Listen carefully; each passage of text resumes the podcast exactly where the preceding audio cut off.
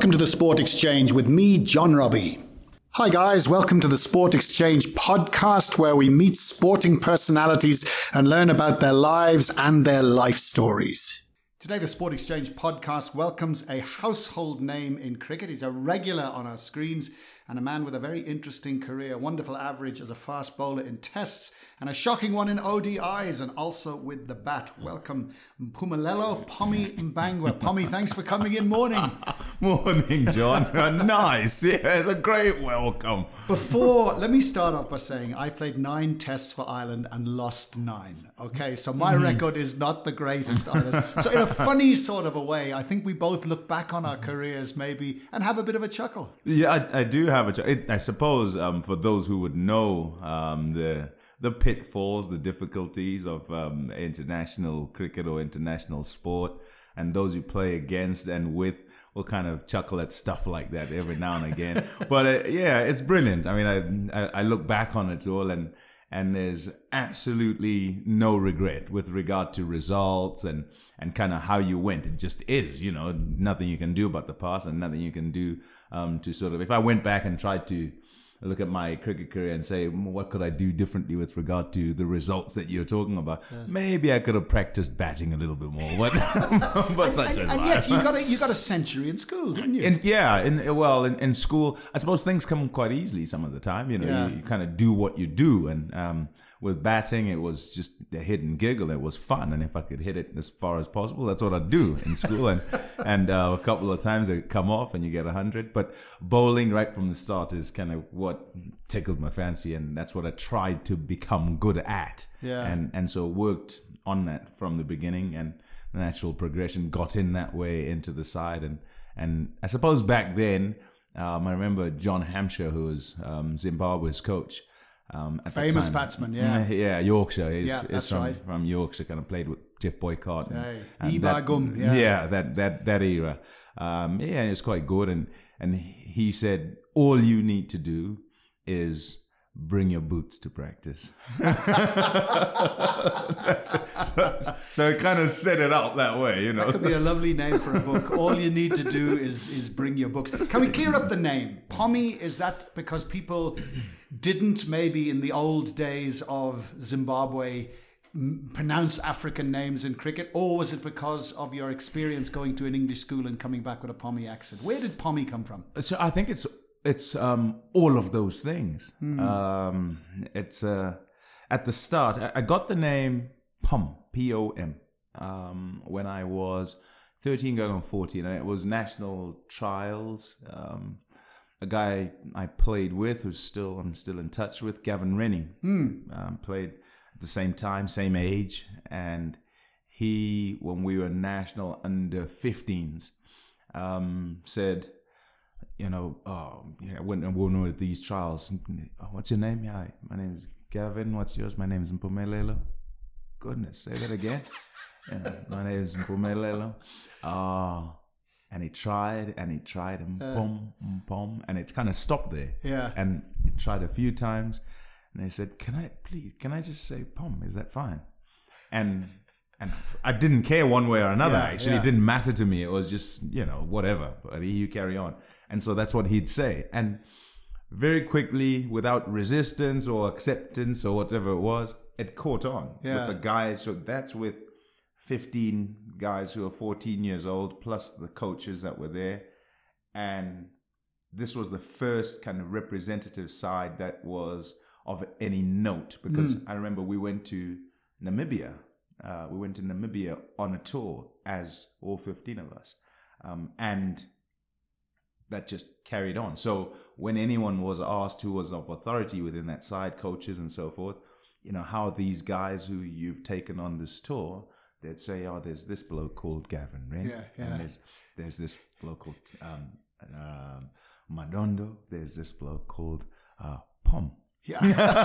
so that, Today, many would actually, in, in, in, the current climate, certainly in South Africa and probably in Zim, it might be seen to be very patronizing that somebody wouldn't use. Would, would you have been as accepting of it today if it was the same situation to a young kid, do you think? No, I don't think so. I, I don't think it would have passed. Yeah, because exactly, yeah. So yeah. I think uh, different time. So Yeah. I mean, gee, we're talking quite a while ago. So, Sure. Yeah. So um, a different time, and in this day and age, there is the insistence, isn't there? Uh, my name's Mpumelelo. Absolutely, and yeah. Hmm. Will, you will learn it, and you will say it, and and that's kind of what happens. And I must add, whilst there are some who are resistant to trying Hmm. to say names, but many and most will try very hard and will get it. You know, just just because you do Hmm. a, in the a end. small victory. Let's call it a small victory. How? Did you retire at 26, and how did you get into into commentary?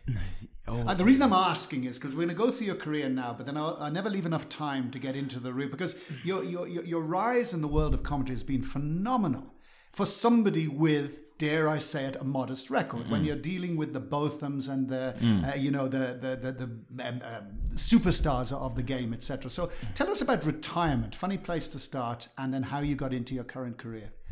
Yeah, I can. Can I say that I'm I'm still not retired? From uh, cricket, Yeah, never retired. Ah, I, there was no occasion that turned up Okay. that said, ah, that you know that Mbangwa kid, he's decided he's going to retire. No, it didn't didn't really happen that way. yeah. How did um, it happen? It, yeah, I suppose I have to call it, you know, kind of God's way in in essence because I was on this path, and you're you're young. All you ever want to do is play cricket for your country.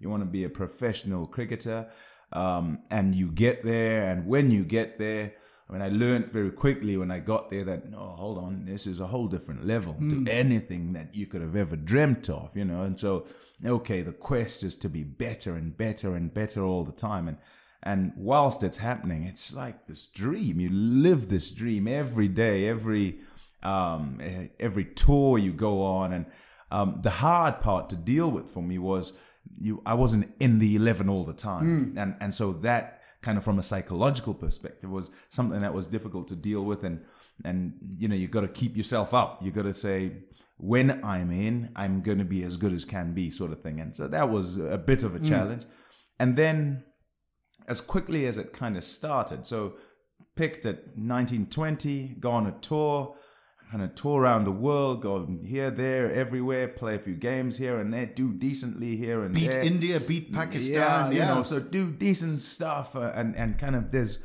always this promise, but it never shifts on.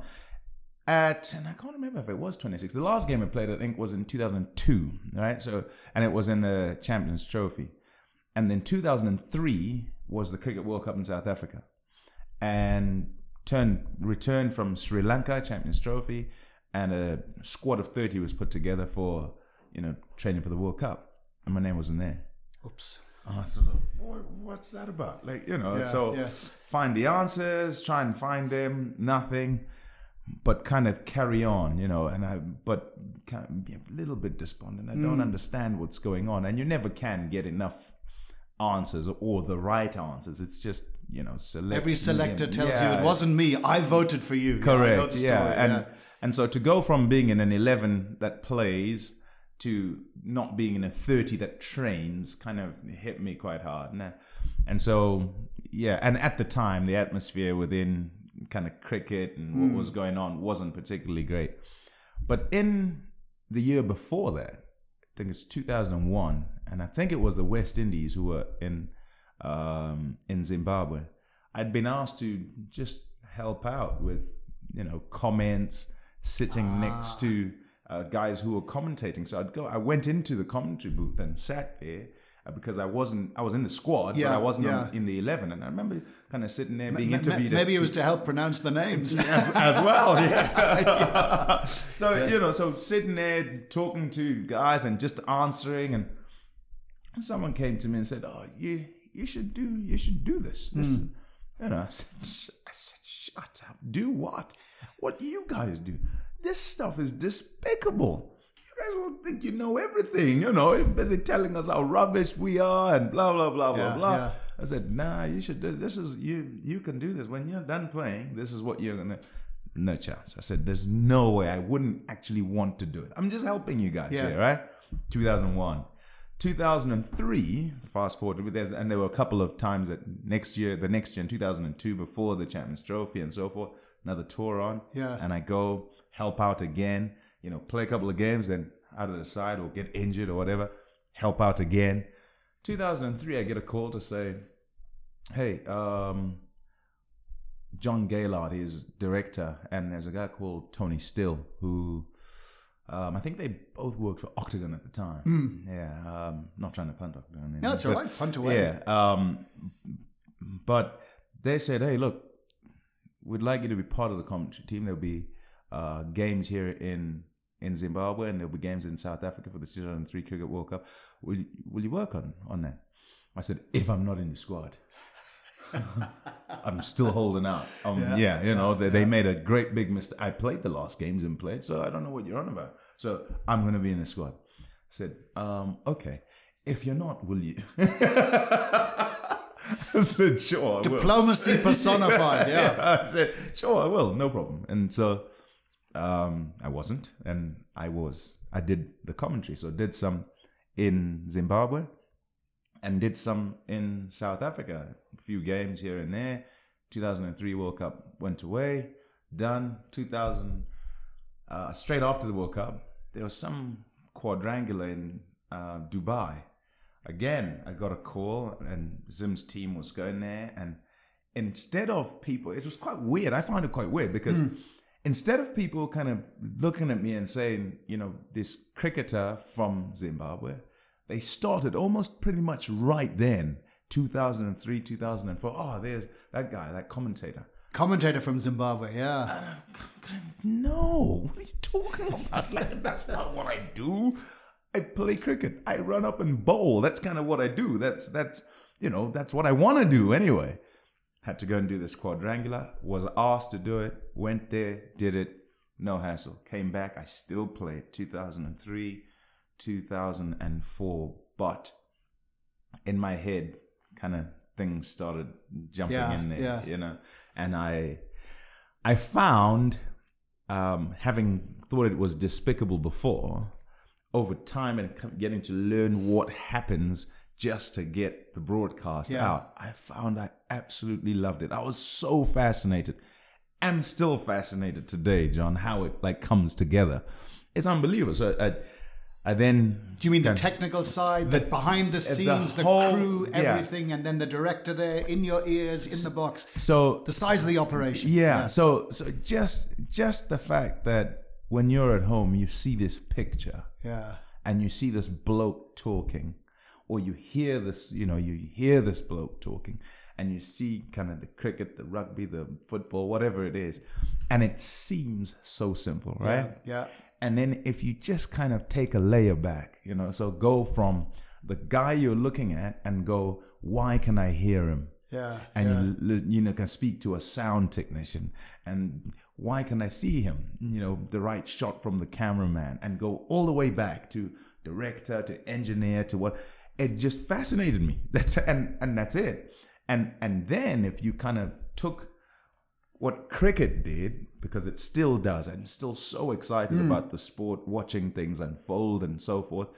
And you put those together it just kind of kind of match made in heaven for me and i'm sort of thinking oh hold on i might not have really dreamt about it but i'm kind of living another dream here you know and How, how, how does it actually work? I mean, in the same way as you have, sorry, I'm, I'm interrupting you.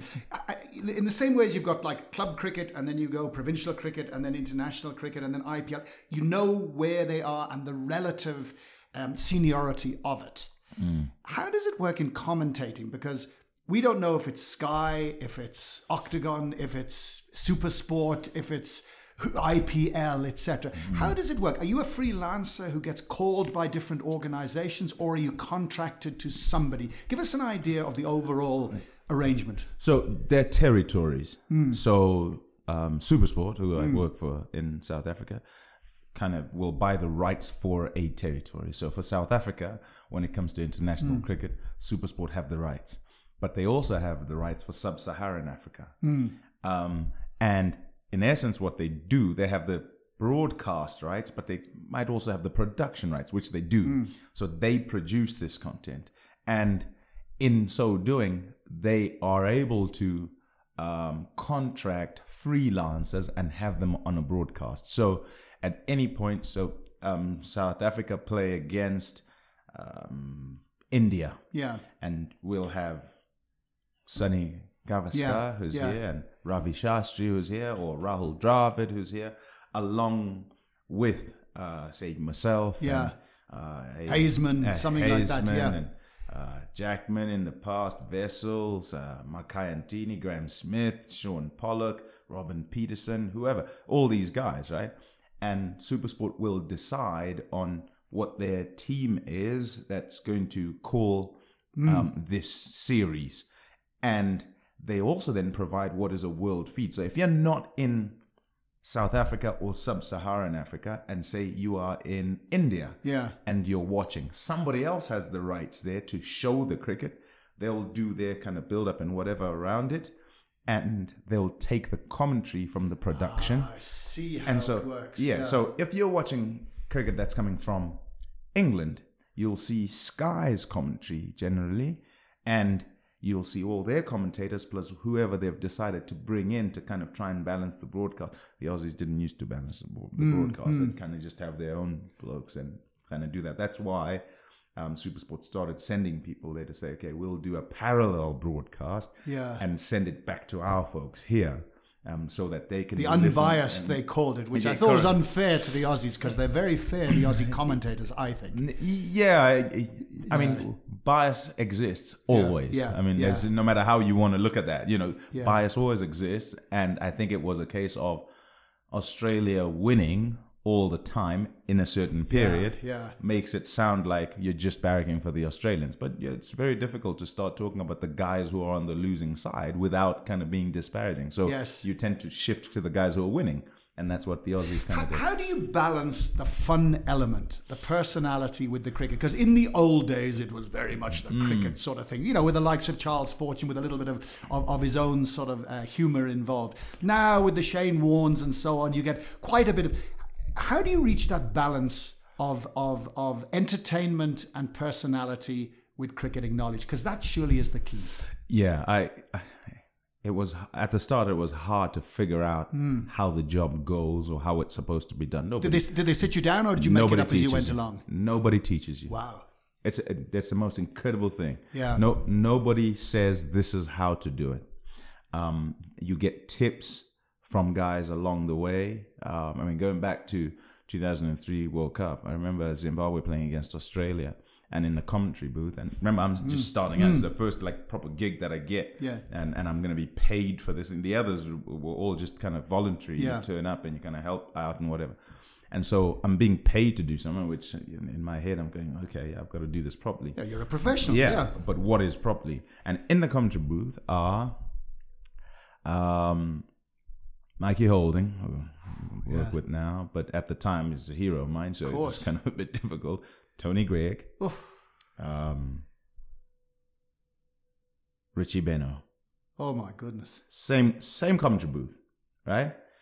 And I'm going, goodness gracious, what did I do? and I remember, I remember, I think I had two stints with Richie Benaud, and I sat and kind of thought, I no, I'm not allowed to talk here. I mean, great man sitting alongside Yeah, me. yeah. Never mind great man commentary. There's a leg spinner and captain of, course, Australia, legendary, and yeah. all rounder, kind of you know, and he's telling everyone about about the game.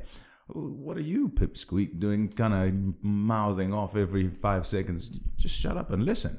So I sat there, and then kind of as, and I remember it so well because I just sat there and thought, oh, you know, I'm not here competing with this guy. I'm just kind of here to give my point of view. Yep. And it, it was Compliment, so, to compliment, Yeah. yeah. but it was so stark in my head that I have to bring me here and not be like anybody else. Because if I am going to be like anybody else, then I might as well not be there. And if I'm going to try and be like anybody else, it just kind of defeats the purpose. I'm here because of how I am, you know, and it brings kind of a diversity to things. So it was a bit of a lesson. I didn't say too much. I must be Yeah. honest. I didn't say too much in first or second stint, and I still kind of you know, sweating and kind of shivering, thinking, uh, uh, "Am I allowed to speak yet?" Uh, uh, uh, uh, that's a good shot. Yeah. Was he generous? Did he bring you in? Yeah. Very, Yeah. very generous. You know, in 50 years of commentating, he never called Australia we. Yeah. I mean, Because he took he took uh, uh, objective, unbiased commentary very seriously, didn't he? Yeah, he did. I mean, so people will say, and it, I guess it, it happens over periods of time where you know a guy will commandeer a space, a Yeah. bit like you, you commandeer the, the radio space in the Yeah. morning. People turn on the radio and they listen to John as they drive along, and it then becomes how to do it is how he did it because that's how old people know, right? And it's kind of difficult to grapple with that in Mm. your mind and be in the same space, but you do it differently. However, there is no right way because if there was a right way, they'd tell you. Yes, Right? yes, They'd say, yes. come in here, this is how we do it. We turn left, we go right, we go up, we go down. Nobody says that. So if people like what you do, such is life. If people So don't it's like sink or swim, really. Correct. You get in there, and if you have it, you have it. If Yeah. you don't, hey, find something else. what about personalities? I mean, for example, I mean, uh, um, Ian Chappell and, and Ian Botham famously don't like each other. How does that work? Still, they still don't. Really? And this goes back to when Ian Botham wanted to smack, chased him down a street in Melbourne or something, wasn't it? So I I don't I don't know the actual story, and I, and the hmm. reason I say I don't know it is because I've heard both of them Yeah, tell it, tell, tell different us, events. tell a yeah. story, and they speak about different events, Yeah. you know, and essentially it comes up to one challenging the other to say kind of pick on someone your own size sort of thing, you know. The story I've heard was Yeah. Chappell was anti-English, anti-English, and both of them took exception as a young cricketer, and at one stage almost came to fists. And Yeah. they've never buried the hatchet. They never have. I mean, I, I, I don't know how many years ago now, maybe four or five years ago. Apparently, they were in a car park ag- uh, Hmm. again and kind of going at each other and had to be separated. Now, in in their sixties, Yeah. like that's ridiculous, isn't it? Yeah. But that's And does anyone chat? Does anyone raise that, or is that something you wouldn't raise because you know it's a sensitive issue? you would raise it. Oh, so so to both of them, um, you can you'd never be in the company of both together Yeah, yeah. ever, right? But you'd be in the company of each separately. Yeah. and you can bring it up. It's not it's not like it's taboo, or, and they'll happily talk about it.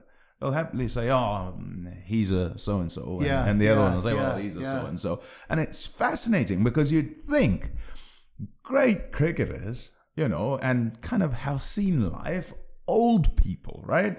Wisdom, grey hairs, all of that, right? You'd think there's to err is human, to forgive divine. you know, well, Yeah. fair enough. Yeah. But but you would think that you know you don't need this. You know, They bury the hatchet, like just forget about it. You'd think that would be the case, but I guess they're human.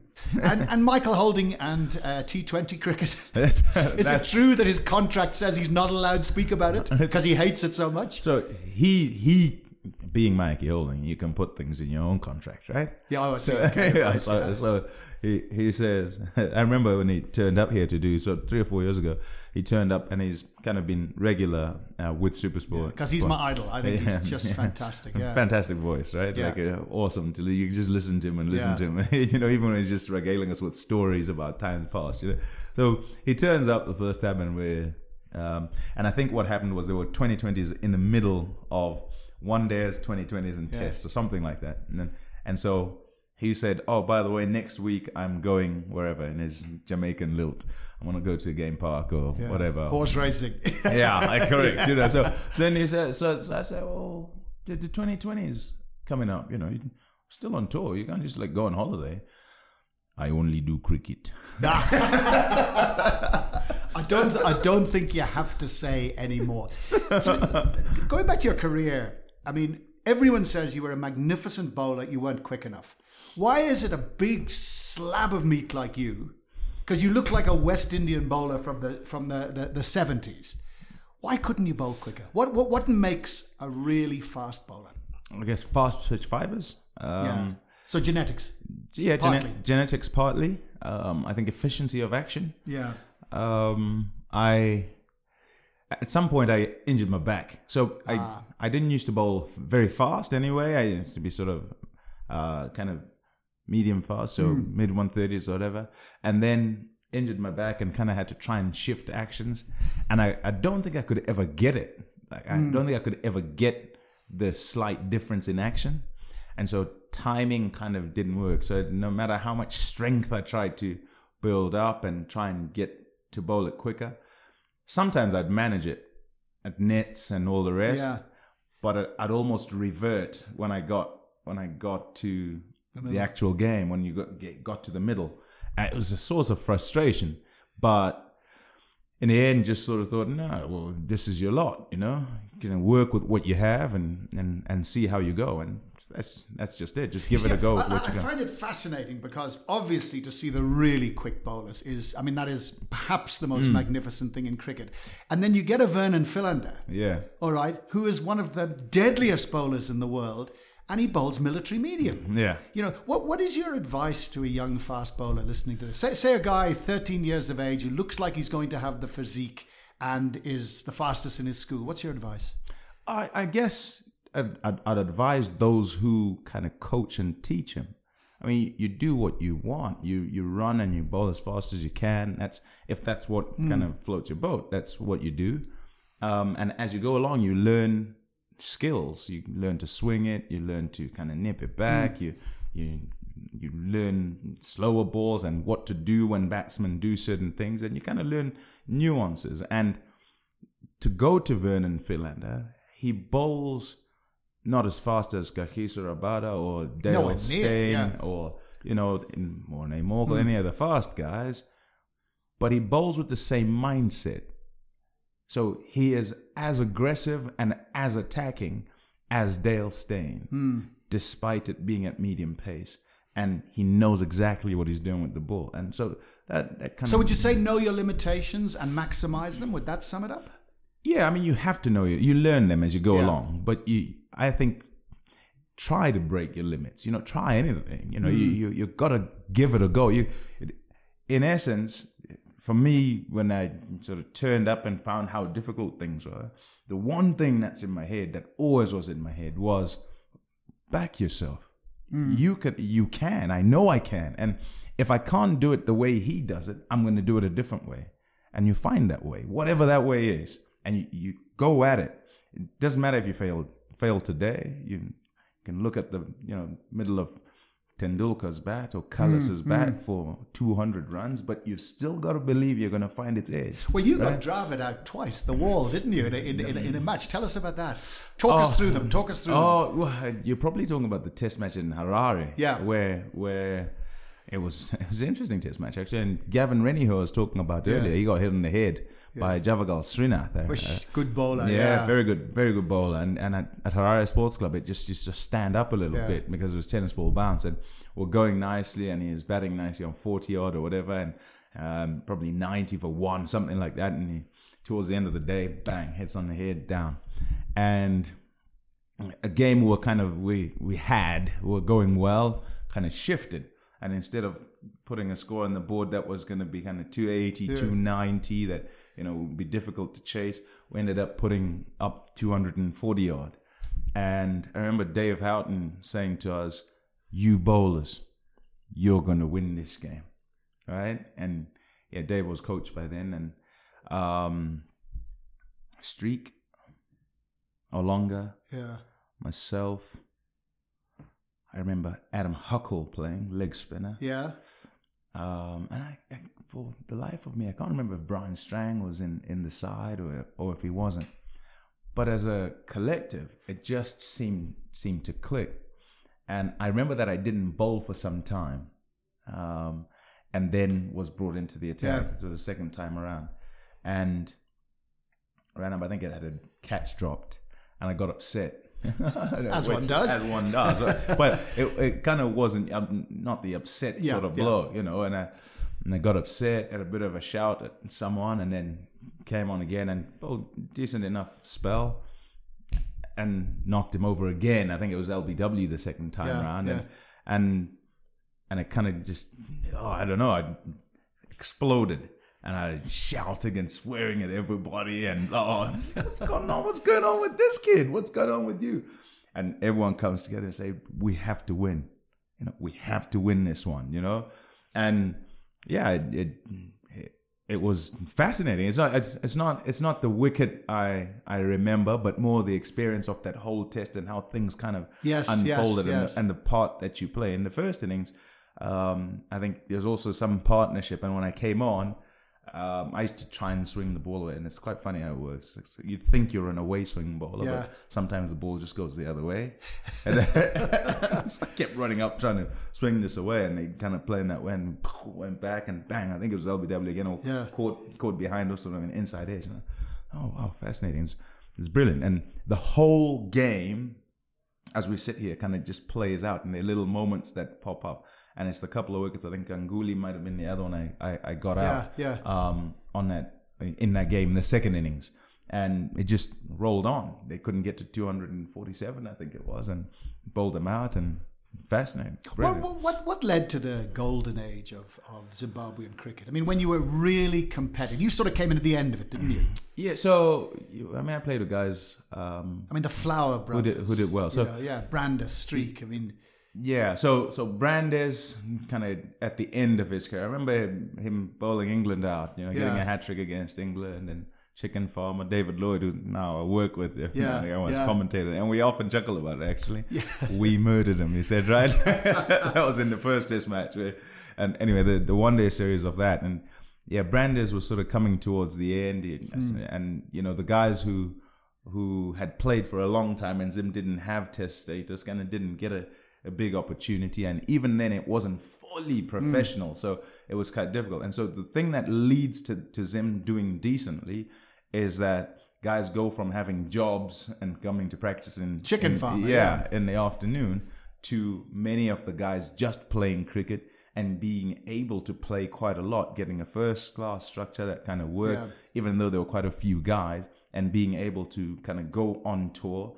And it just kind of comes together at the right time. Unfortunately, it kind of unravels as well, you know. yeah. So yeah, it was it was fascinating playing in that time because um it, it seemed weird. Like it's all it's it's what you wanted to do. Yeah. But it seemed a little bit weird in, in that, oh gee, can I just can I really just like play cricket and do nothing else? Yeah, Is, is yeah. this is this my job? My dad used to ask me all the time. I said, you, when are you going to get a real job? yeah, you, you, you need to get a job. I said, no, no, I don't. This is my job. no, no, no, no, no. You need a real job. And, and Zimbabwe, it's, I mean, Henry Olonga spoke out. And, Yes. And I think the Flower brothers spoke out at some time. And, and we know from South Africa how lunacy Yeah. in politics can, can put a country in risk. What was it like, despite the unbelievable atmosphere in 1980 of Zimbabwe? I know a lot of bad stuff was hidden because of the euphoria. Mm. When you watched it unravel and you are a sporting icon or a sporting personality, was the temptation to get involved, to speak, or was it a question of keep your head down and just do what you're doing? It's a tough question, but looking, Yeah, looking back, yeah, could, so- could you have done more? Could you so- also put your hand up? Yeah, I think when you look back. So when I look back, I I probably could have done more. But mm. Um, when I look back at um, at the way I was, so at twenty, I was probably very naive. Yeah. Um, I was a so politically, um, just kind of socially, you'd probably say, I was, you know, cricket was it. It, it didn't matter what else was happening, and I, um, I just looked to play cricket and be the best cricketer I, I could be. Too much so, probably. Um, and the things that were around you, not that they didn't matter, but they essentially kind of were none of your business. You know, things were separated. So when when in 2003, um, Olonga and um, Andy Flower decided they were going to do this, they even kind of kept it secret from the team. Right. So remember that in 2003, I wasn't in the squad. So I was around them, practice squad, practicing, doing everything, but I was going to be on the commentary team. So I remember finishing a practice session in Bulawayo um, and Henry saying, we're sitting, there was just the two of us in the change room, in the Queen Sports Club change room in Bulawayo, and said, um, uh, I'm gonna do something. I can't tell you about it because if I tell you about it, then you're kind of in in with me. And I don't want other people Yeah, to be and I don't- tarred with the same brush. yeah, I don't I don't want you to be in it because uh, you you might not think the same way as me or you, and I said you're talking gibberish. What are you talking about? And I didn't know what he was talking Yeah, about at yeah, the time. yeah, so yeah. so and he's like um yeah don't worry about it. I'm just telling you but I'm gonna do something. When what how blah blah blah. It was end of the training squad finished. Everybody went off and it must have been about four or five days later back up in harare first game of the world cup against namibia. There they were standing outside on the balcony with their armbands on Yeah. kind of going, oh okay so so that's it then the statement went out and it was read and so forth and it was and it was a big deal i mean What do you? How do you think? How do you feel about what they did? um i think it was gutsy Yeah. having lived um, in the country at that time and understanding how things go, whew, hats off. I mean, uh, hats off because I don't know, and you kind of it's a difficult one because you don't know after the event you can say, "Oh yeah, I could have done that," right? But before it's done, it's almost impossible. Like, if I sit there and I say, "Okay, I'm gonna do X," and come out and speak up against government or against blah blah blah. A dictatorship. Yeah, basically. you know. Yeah. So I no ways. No, no, no, no, no. I, mm. I no. I, I wouldn't say I, I would have been able to do it. I was not that. As I say, I was naive. I was not that way inclined. I just say hats off to them. They they kind of had the courage of their convictions to to say what they felt and to try and shift things from whatever they were to something else. Or Are you optimistic about Zimbabwe now? I always am. I always No, but been. I always am. Right. I'm always Yeah. optimistic as well. But Yeah. given the change, given one of the old guard has come in and has talked good, but has kept many of the old guard there. I mean, obviously he has to balance political. Uh, but are are you? um, uh, can we see Zimbabwe becoming the country it should be? yeah, I, I It's think, got everything. Yeah, I think so, John. I, I just, I suppose it's, it's age that kind of does Yeah. this. I, I think many things take a really long time, and what a long time is, it's kind of indefinable. You know, you you can't say a long time is ten years. You can't say a long time is one year, and so many things have to happen in order for the path to kind of lead to wherever it is.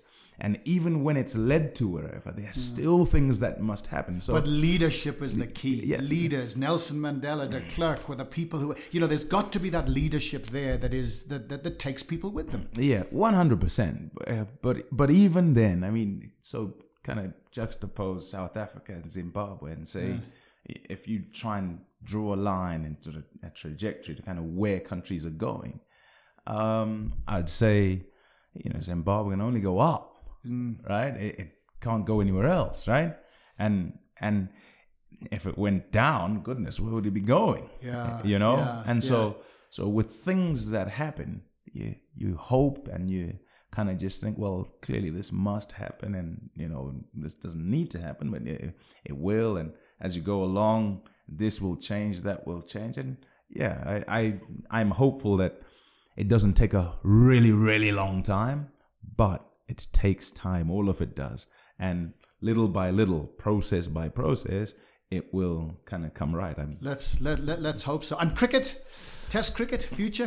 for Zimbabwe or just generally? No, just in general. In, test general. I, I, I'm a Test cricket nut, by the way. I, I- hate T20. Oh, do I can just about watch ODI, but to sit for five days and watch Test cricket, I'm in absolute heaven. And yet, many people say in ten years it'll be gone. No chance. Uh, I think that Test match cricket will always be there.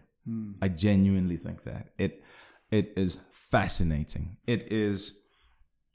You can't. So you can't have what happens in Test match cricket happen in a 2020 game Exactly. or a um, one day international 50 over game. You can't have it happen. You can't, and you can't explain it to someone just how stuff unfolds, how things change from day to day. Yeah, so full contact chess. yeah, yeah. it exactly. Like you know, it just so the game shifts. So you, I was talking to someone yesterday. He was saying, "Oh, Pakistan are turning up. How good are they going to be? Or you know, it should be a good series." And I said, "Look, being realistic, be okay. There'll be good enough battles, but South Africa should win." And um, Pakistan don't travel well to South Africa. They just don't. It's too difficult for them. And he said, "Oh, so what do you mean? Like three day tests and, and stuff like that?" I said the length of the test doesn't necessarily tell you a whole lot. Yes, Hmm. it can be one sided in three days, but it can be one sided in four and a half days. You know, so yes. so there are lots of things that happen. There'll be good things to pick. But how do you tell that to the next generation who are watching the big bash and big? Now there's T10 cricket. you know, how do you say you sit and watch for five days and without being a cliche in in in these days of instant gratification? I think you've got to feel things, John. I think that's that's how it works. So I always say cricket is a, is a bug. Uh, and my kids play now, and I I think when people coach little kids, you hope that the bug bites, and if it does, even if they don't play it forever, if the bug bites and they get an understanding of the enjoyment of what happens and how it unfolds, it never leaves them. You, you don't sort of one day love cricket and then kind of I don't And- love and it course, anymore. But that brings you to the back to commentary because you, in a way, are responsible for for giving that bug, aren't you? Oh, I tell you what, it's as I said, it, it's like living the dream, Yeah. but I'm under no in, illusion about the responsibility you have as the one who kind of has to talk about whatever it is. So Yeah. this great game, I mean, has been for ages, and you don't want to be the one who drives people away from it. Absolutely. And What's the What's the funniest thing that ever happened to you in commentary? Uh, I don't know. Uh, Because there must be funny things. oh, I don't. Funny things. No, that's off guard. I don't know. Uh, All right. Well, I tell you what. The next time we get you in, because there's a lot more I'll- to I'll- talk about. I'll think you about can, you, it, yeah. You, you can think about it. Uh, Pommie, thanks for chatting to us. Thanks for the fabulous job that you that you do, and and everything of the best going forward. Yeah, thanks, John. And yeah, good luck with the next nine. What a fascinating chat. Gee, time went quickly, and we'll get Pommie back in again at some stage because there's a lot more to talk about. Thanks as usual to Slow in the City for hosting us. Follow us on social media or subscribe via your favorite podcast app for updates. See you next time on the Sport Exchange podcast. Cheers from John Robbie.